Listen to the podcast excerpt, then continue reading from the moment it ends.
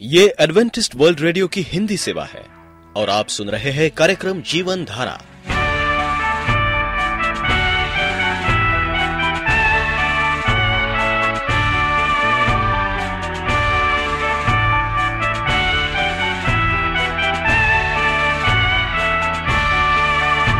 कार्यक्रम जीवन धारा सुनने वालों को मैं स्मिता और मैं अमित। हमारा प्यार भरा नमस्कार। एडवेंटिस्ट वर्ल्ड रेडियो की हिंदी सेवा में हम आपका स्वागत करते हैं। श्रोताओं, आइए, आज प्रसारित होने वाले कार्यक्रमों की जानकारी दे दें। आज होगी पहले स्वास्थ्य चर्चा, इसके बाद एक गीत होगा और फिर कार्यक्रम के अंत में पवित्र बाइबल का संदेश। तो चलिए, स्वास्थ्य चर्चा सुनने से पहले सुनते हैं ये गीत।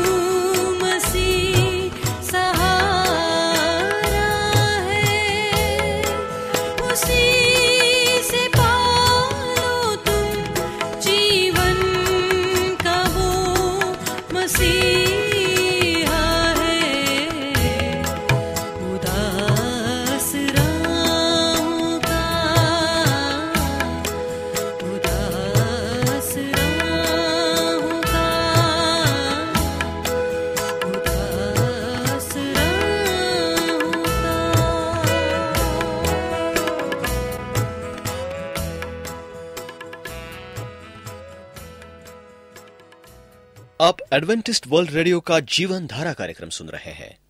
यदि आप पत्राचार द्वारा यीशु के जीवन और उनकी शिक्षाओं पर या फिर स्वास्थ्य विषय पर अध्ययन करना चाहते हैं तो आप हमें इस पते पर लिख सकते हैं। हमारा पता है वॉइस ऑफ़ प्रोफेसी ग्यारह हेली रोड नई दिल्ली एक एक शून्य शून्य शून्य एक इंडिया।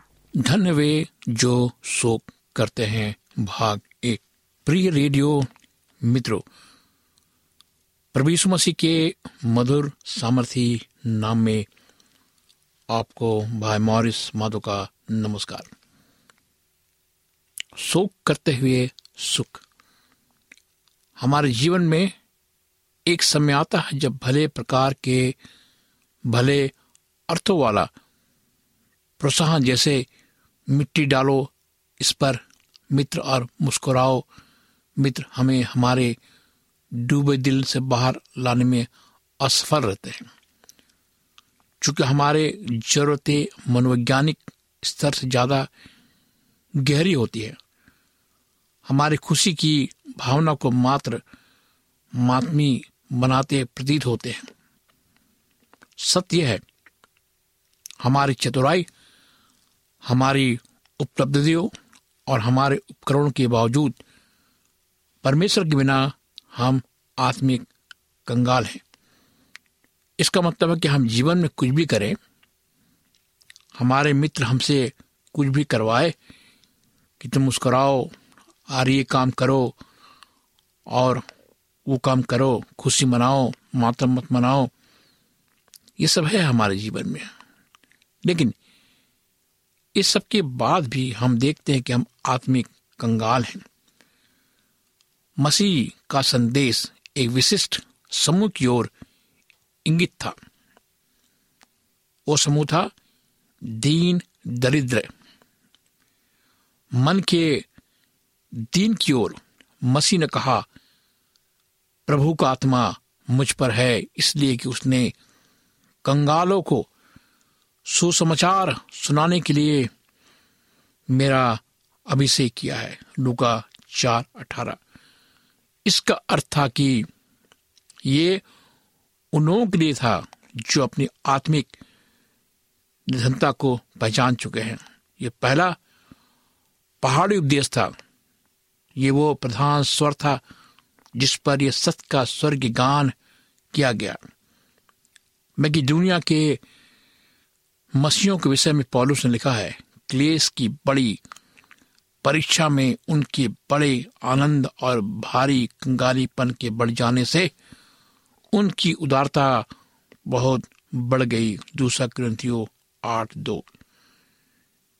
इसका मतलब है कि मक्की दुनिया में पॉलुस था। पॉलुस ने अनुभव किया। उसने लिखा कि मक्कोदिनिया की कलेसिया में क्या था? गरीब लोग थे वो लोग। भारी कंगाल लोग थे। और उनकी गरीबी बढ़ गई, उनका क्लेश बढ़ गया, परीक्षा का समय था, लेकिन उसके बावजूद वे क्या थे? उदार थे।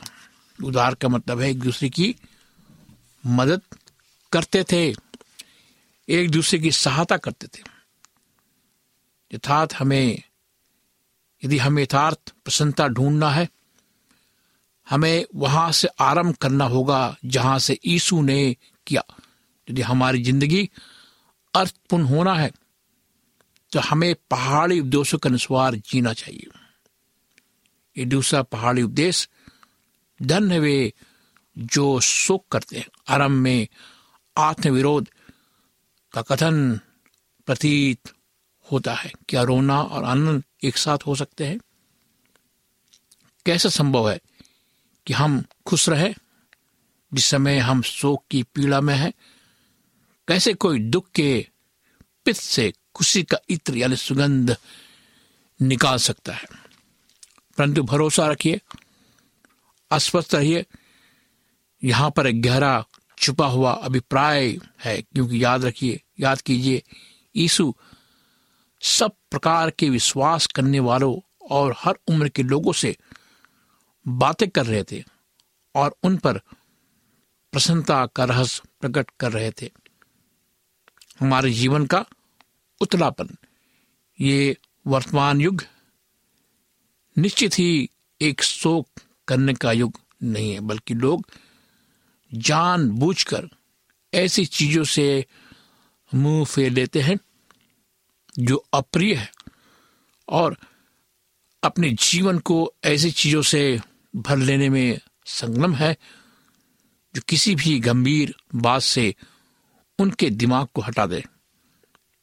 क्षणिक खुशियों, बदलाव में व्यस्त लोग, वास्तविकता का जगह, सुन्न, खाली बातों में लगना अलंकार के कुछ करने की बनस्बत लाखों लोग इस बात पर अधिक विचार करते हैं कि उनके टीवी चैनल पर आज रात कौन सा कार्यक्रम आएगा? या हम कौन से संगीत सुनेंगे? ये सब बातें आज होने लगती है। लेकिन हम अनंत काल की बातें करना पसंद नहीं करते। इतिहास की यह सदी प्रकृति की सदी कम है? छिछड़ेपन की सदी के रूप में बेहतर दर्ज होगी। प्रचलित प्रश्न। तो क्या हुआ? जीवन के प्रति कई लोगों के दृष्टिकोण का वर्णन करता है। कई लोग सोचते हैं कि जब तक हमारे पास चलाने के लिए हल्की मोटर, गाड़ियाँ हमारे मनोरंजन के लिए टेलीविज़न और फ़िल्में हैं, रहने के लिए आरामदेह घर है, हमारी सेवा के लिए लाखों का उपकरण है, हमारे प्राण, हमारे आत्मा का क्या होता है? इससे कोई फ़र्क नहीं पड़ता। तो क्या हम हंसे? दुनिया आपके साथ हंसेगी। लेकिन अगर आप रहोगे तो आपको अकेले रोना पड़ेगा। ये दुनिया है। अमोद प्रमोद के कट्टर अनुयायी इसलिए विरक्ति का भाव चेहरे पर लाते हुए अपने टीवी की आवाज़ तेज कर देते हैं। या अपनी स्पोर्ट्स कार के सिलेंडर को दबाते हैं कि वह अपनी उथली हुई ज़िंदगी में डूब जाते हैं। यानी अकेलेपन जो उनका है, अकेलेपन जब उनको सताता है तो ये कार करते हैं। किंतु तो चिचली ज़िंदगी उभरे ऊपरी दिखावे का जीवन, जीना जीवन के दबावों तथा समस्याओं का सामना करने में है। हमारी सभी मदद हमें हमें कोई मदद नहीं करेगा। पर्वत पर उपदेश के अंत में यीशु ने दो मनुष्यों की कहानी बनाई। एक ने अपने घर रेत पर बनाने का निर्णय किया। चाहे जो हो, ऐसा करना सरल था। दूसरों ने अपना घर चट्टान पर बनाया। यद्यपि इसमें अधिक काम करना पड़ेगा। बाहर के, बाहर से दोनों घर एक से दिखते थे। किंतु जब आंधिया और बाढ़े आई रेत पर बना घर नष्ट हो गया, केवल वो घर जो चट्टान पर बना था, बाढ़ के दबाव का सामना कर सका। इसलिए जो कोई मेरी ये बातें सुनकर उन्हें मानता है, वो उस बुद्धिमान मनुष्य के नाय ठहरेगा, जिसने अपना घर चट्टान पर बनाया।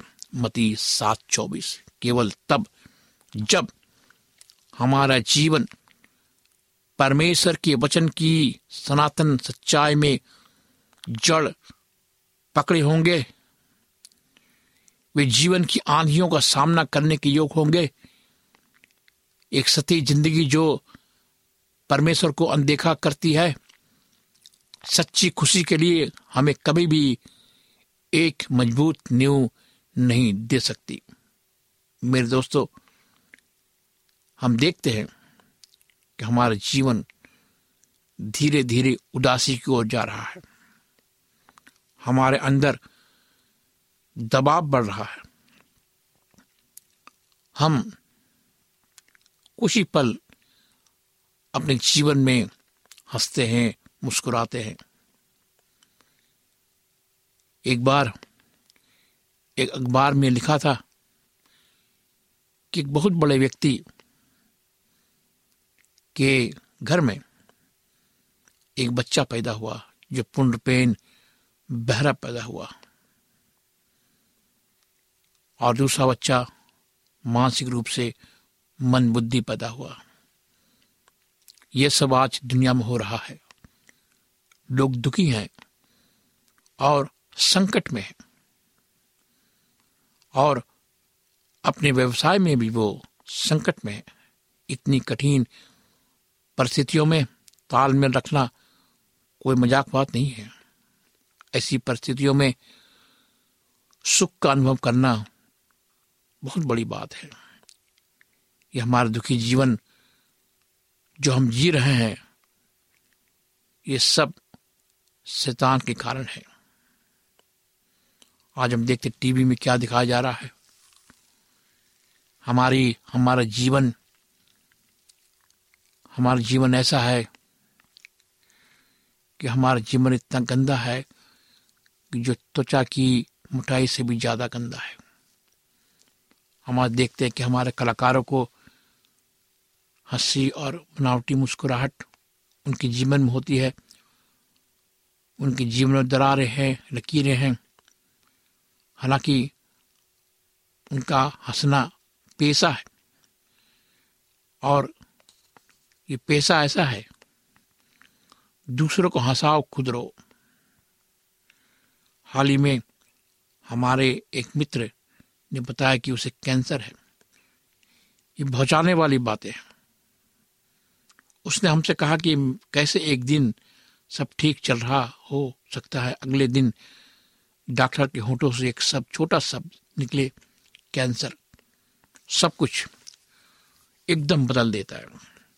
तो आप जान चाहते हैं कि जो पहले कभी नहीं जाना, कि जीवन गंभीर है और समातन काल से ही हम देख रहे कि मनुष्य बीमार है।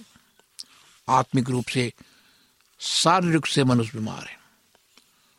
और हम देखते हैं हमारे जीवन में, हमारा जीवन भी दुखी है। हम चिड़चिड़े हैं। हमने फरोशियों की तरह अपना ज़िंदगी बिताया है। हम केवल दिखने में धार्मिक है। दिखने में हम धार्मिक लगते हैं। लेकिन हमारा जीवन धार्मिक जीवन नहीं है। हमारा जीवन कपटियों से वमान भरा हुआ है। हमारे जीवन में उदासी छाई हुई है ये कौन था जिसने कहा, कुछ लोगों का धर्म उस मनुष्य का समान है जिसको सिर दर्द है, वो अपना सिर अलग नहीं कर सकता। परंतु इसे रखे रखना उसे तकलीफ़ देता है। शोक करने का अर्थ यीशु का क्या अर्थ था जब उसने कहा, धन्य वे जो शोक करते हैं। निश्चित ही उनका अर्थ ये संकेत करता नहीं था कि बच्चों के समान चिल्लाने वाले रुई साफ़ करने के उपकरण के समान विलाप करने वाले अथवा भावनात्मक रूप से परेशान, इस सब का अभिप्राय उस असमान मनोरोग वालों को तसल्ली देना नहीं था। मानसिक रूप से बिगड़ गए हो जीवन के प्रति एक अवस्थ दृष्टिकोण रखते हैं। नहीं, ये समान औसत लोगों को इस अभिप्राय से संबोधित किया गया है, ताकि उन्हें दिखाया जाए कि अधिक सुखी पुण्य और अधिक मूल्यवान जीवन कैसे जी सकते हैं। आइए, हम इस शब्द शोक करने से आरंभ करें। इसका अर्थ है गहरा दुख महसूस करना, गहरी चिंता प्रकट करना अथवा किसी गलत काम का खेत व्यक्त करना। इसका आसमय है, यदि हमें ऊँची सतह पर जीवन जीना है, तब हमें संवेदनशील, सहानुभूतिपूर्ण, कोमल हृदय का और दूसरे संसार की ज़रूरत के प्रति सचेत होना है। शायद इसके विरुद्ध आर्थिक के बारे में विचार करके हम इसका अर्थ अधिक स्पष्ट देख सकते हैं। शोक करने का विरुद्धार्थी शब्द है, कुछ कहेंगे यह होगा आनंद या कुछ अंश तक नहीं, परंतु उससे बढ़कर शोक करने का विरुद्धार्थी है। देखभाल, चिंता की कमी, बेपरवाह सहानुभूति विहीन उदासीन जब मैं शोक करता हूँ तो ये इस कारण कि दूसरे की पीड़ाएँ का मन का दर्द मेरे हृदय को छू लिया। इसका मतलब यह है कि हमें दूसरे के दुख में शामिल होना है। क्या आप दूसरे के दुख में शामिल होते हैं? हमें दूसरे के दुख में शामिल होना है। हमें दूसरे के साथ जीवन बिताना है और उन्हें सहायता करना, आइए हम प्रार्थना करें। प्यारे जीवित पिता परमेश्वर, हम अपने जीवन को तेरे हाथ में सौंपते प्रभु। हमारे साथ हो। हम ऐसा बना कि हम दुखी लोगों के साथ मिलकर खुदावन शोकित हों, उन्हें ढांढस बनाए खुदावन उसके लिए प्रार्थना करें। हम जीवन को तेरे हाथ में सौंपते हैं प्रभु। इस प्रार्थना को प्रभु मसीह के नाम से मांगते हैं सुन ग्रहण कर। आमीन। मित्रों, अगर आप उदास हैं निराश है, संकट में तो मुझे फ़ोन करें। मैं आपके लिए प्रार्थना करूँगा। मेरा फ़ोन नंबर है नौ छ आठ नौ दो तीन एक सात शून्य दो। नौ छ आठ नौ दो तीन एक सात शून्य दो। मेरा फ़ोन नंबर है, जो आपने सुना, उस पर फ़ोन करें। मैं आपके लिए प्रार्थना करूँगा। परमेश्वर आपको आशीष दे। बस अब जो मसीह यस्सु में है उन पर सजा का हुक्म नहीं। उसके बेटे यस्सु का खून हमें तमाम गुनाह से पाक करता है। अगर हम कहें कि हम बेगुनाह हैं तो अपने आप को फरेब देते हैं और हम में सच्चाई नहीं। अगर अपने गुनाहों का इकरार करें तो वो हमारे गुनाहों को मुआफ करने और हमें सारी नाराज़गी से पाक करने में सच्चा और आदल है।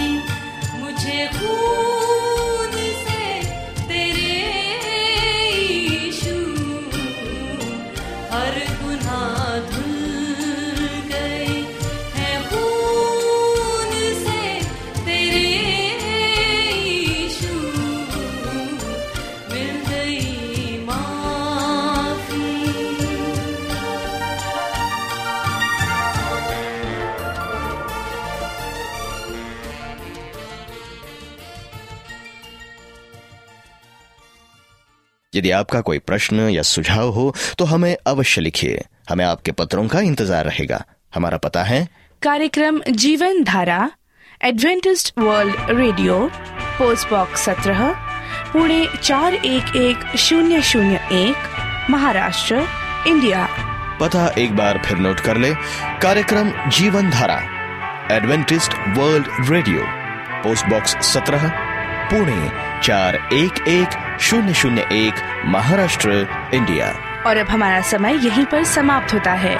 इसी समय इसी मीटर बैंड पर आपसे फिर भेंट होगी। तब तक के लिए मैं स्मिता और मैं अमित हमें आज्ञा दीजिए। प्रभु आपको आशीष दे।